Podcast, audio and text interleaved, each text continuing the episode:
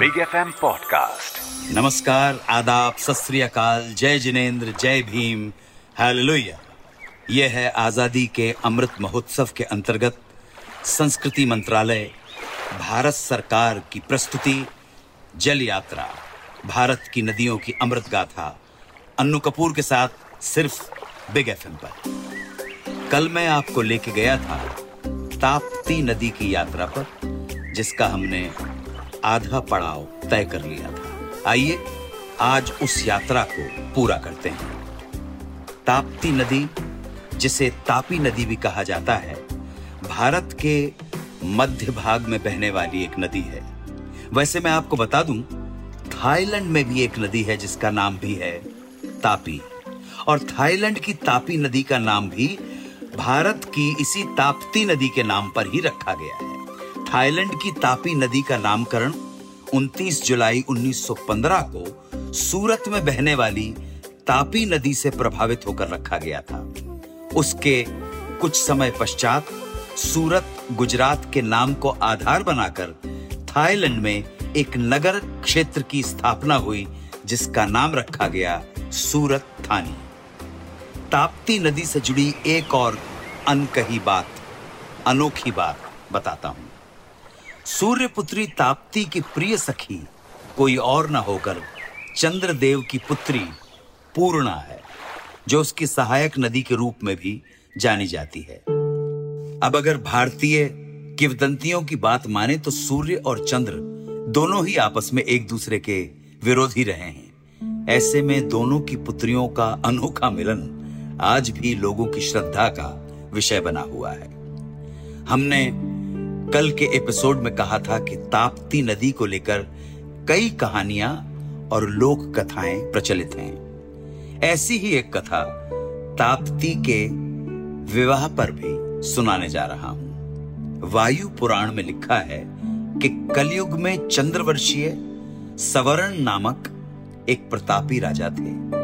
एक समय की बात है, सवर्ण राजपाट का दायित्व गुरु वशिष्ठ के हाथों सौंपकर जंगल में तपस्या करने के लिए चले गए। जंगल में सवर्ण ने एक सरोवर में कुछ अप्सराओं को स्नान करते हुए देखा, जिनमें से एक ताप्ती भी थी।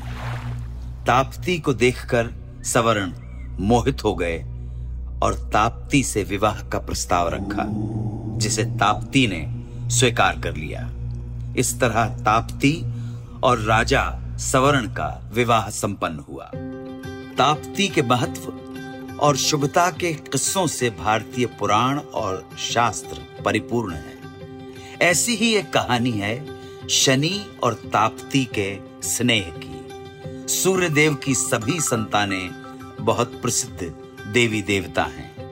पुत्र शनिदेव, यम, मनु इत्यादि और पुत्रिया कालिंदिनी अर्थात यमुना, ताप्ती इत्यादि। शनि देव को अपनी बहन ताप्ती से विशेष स्नेह था। इसलिए शनिदेव ने अपनी प्रिय बहन को वरदान दिया। जो भी भाई बहन यम चतुर्थी के दिन ताप्ती नदी में स्नान करेंगे, उनकी कभी अकाल मृत्यु नहीं होगी। और तब से ही ताप्ती नदी में भाई बहन का स्नान करना बहुत पुण्य और महत्वपूर्ण माना जाता है। आइए अब बात करते हैं पर्यटन पर। ताप्ती नदी के आसपास घूमने के लिए कई ऐसी जगहें हैं जो पर्यटन की दृष्टि से काफ़ी महत्वपूर्ण है। जैसे बुरहानपुर में असीरगढ़ किले में खूनी भंडारा स्थित है। इस जीवित भूजल वितरण प्रणाली को यूनेस्को के विश्व धरोहर स्थल में शामिल करने का प्रस्ताव है। इसके अलावा ताप्ती नदी के उद्गम स्थल के पास सात विख्यात कुंड हैं जिनकी कहानी बड़ी रोचक है। सबसे पहले बात करते हैं सूर्य कुंड की। मान्यता है कि सूर्य कुंड में स्वयं भगवान सूर्य ने स्नान किया था। माना जाता है कि भगवान सूर्य नारायण प्रतिवर्ष इस कुंड में स्नान के लिए आते हैं और अपना अतिरिक्त ताप यहाँ पर छोड़ जाते हैं, जो ताप्ती के जल में समाहित हो जाता है। दूसरे स्थान पर आता है ताप्ती कुंड। इस कुंड के बारे में मान्यता है कि ताप्ती नदी का मूल उद्गम इसी कुंड से हुआ है। भगवान सूर्य नारायण के स्वेद यानी पसीने की बूंद इस कुंड में गिरी और यहीं से ताप्ती नदी का मूल प्रवाह शुरू हुआ। अब बारी धर्म कुंड की। इस कुंड का महत्व धर्मराज से जुड़ा है। कहते हैं कि यहाँ धर्मराज ने पवित्र मुहूर्त में स्नान किया, जिस कारण इस कुंड का बड़ा महत्व बन पड़ा है। यहाँ पर स्नान करने वालों को धर्म लाभ मिलता है। अब बात होगी उस कुंड की जो कलयुग में सबसे ज़्यादा प्रासंगिक है। इस कुंड का नाम है पाप कुंड। इस कुंड में सच्चे मन से सूर्य पुत्री माता ताप्ती का ध्यान करके स्नान करने से व्यक्ति का पाप विमोचन हो जाता है। उसके सारे पाप यहाँ पर धुल जाते हैं। ताप्ती नदी के उद्गम के पास एक और कुंड है, जहाँ कोड़ और अन्य चर्म रोगों से मुक्ति के लिए स्नान किया जाता है। इस कुंड का नाम है नारद कुंड। कहते हैं कि नारद मुनि को एक श्राप के कारण कोड़ हो गया था। उन्होंने बारह वर्षों तक माता ताप्ती की तपस्या की थी और फिर इस कुंड में स्नान करके कोढ़ मुक्ति का वरदान पाया था। माँ ताप्ती के इन कुंडों में उनके प्रिय भाई शनि का नाम होना तो अत्यंत आवश्यक है, इसलिए अब बात शनि कुंड की। कहते हैं अपनी बहन ताप्ती से मिलने के लिए, जब शनि देव यहाँ पधारे तो इस कुंड में स्नान करके अपनी बहन ताप्ती से मिलने गए।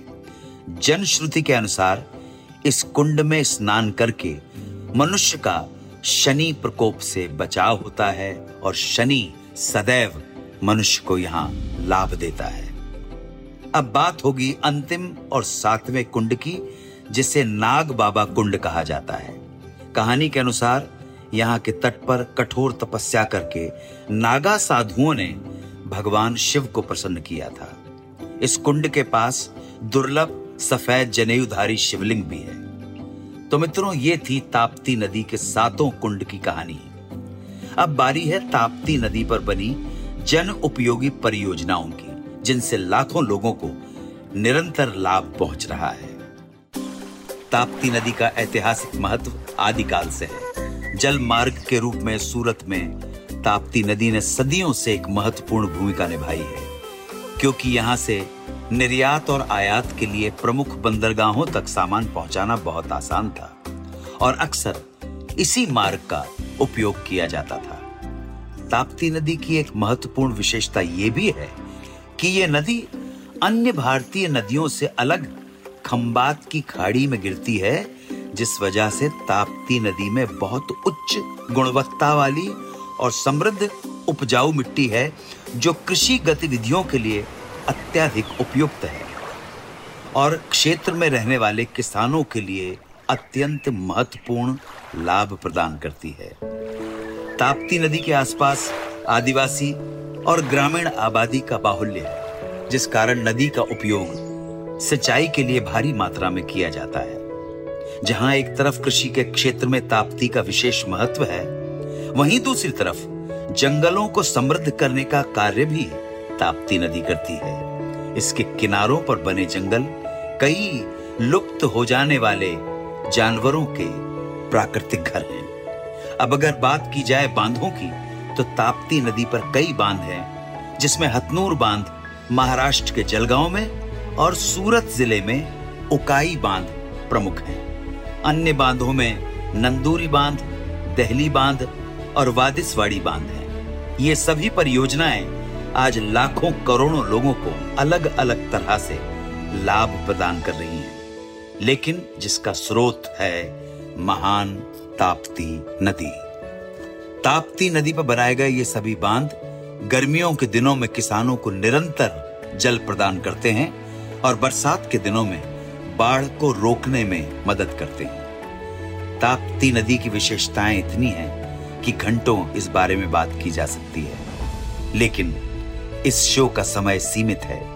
इसलिए गागर में सागर भरने की कोशिश करता हूँ। ताप्ती नदी की महत्ता और महानता को कोटि कोटि नमन।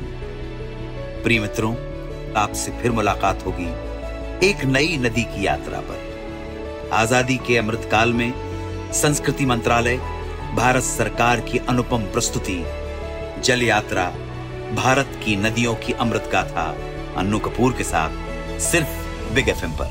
जय Hind Vande Mataram. Big FM podcast subscribe and follow big F M also visit big F M India dot com for more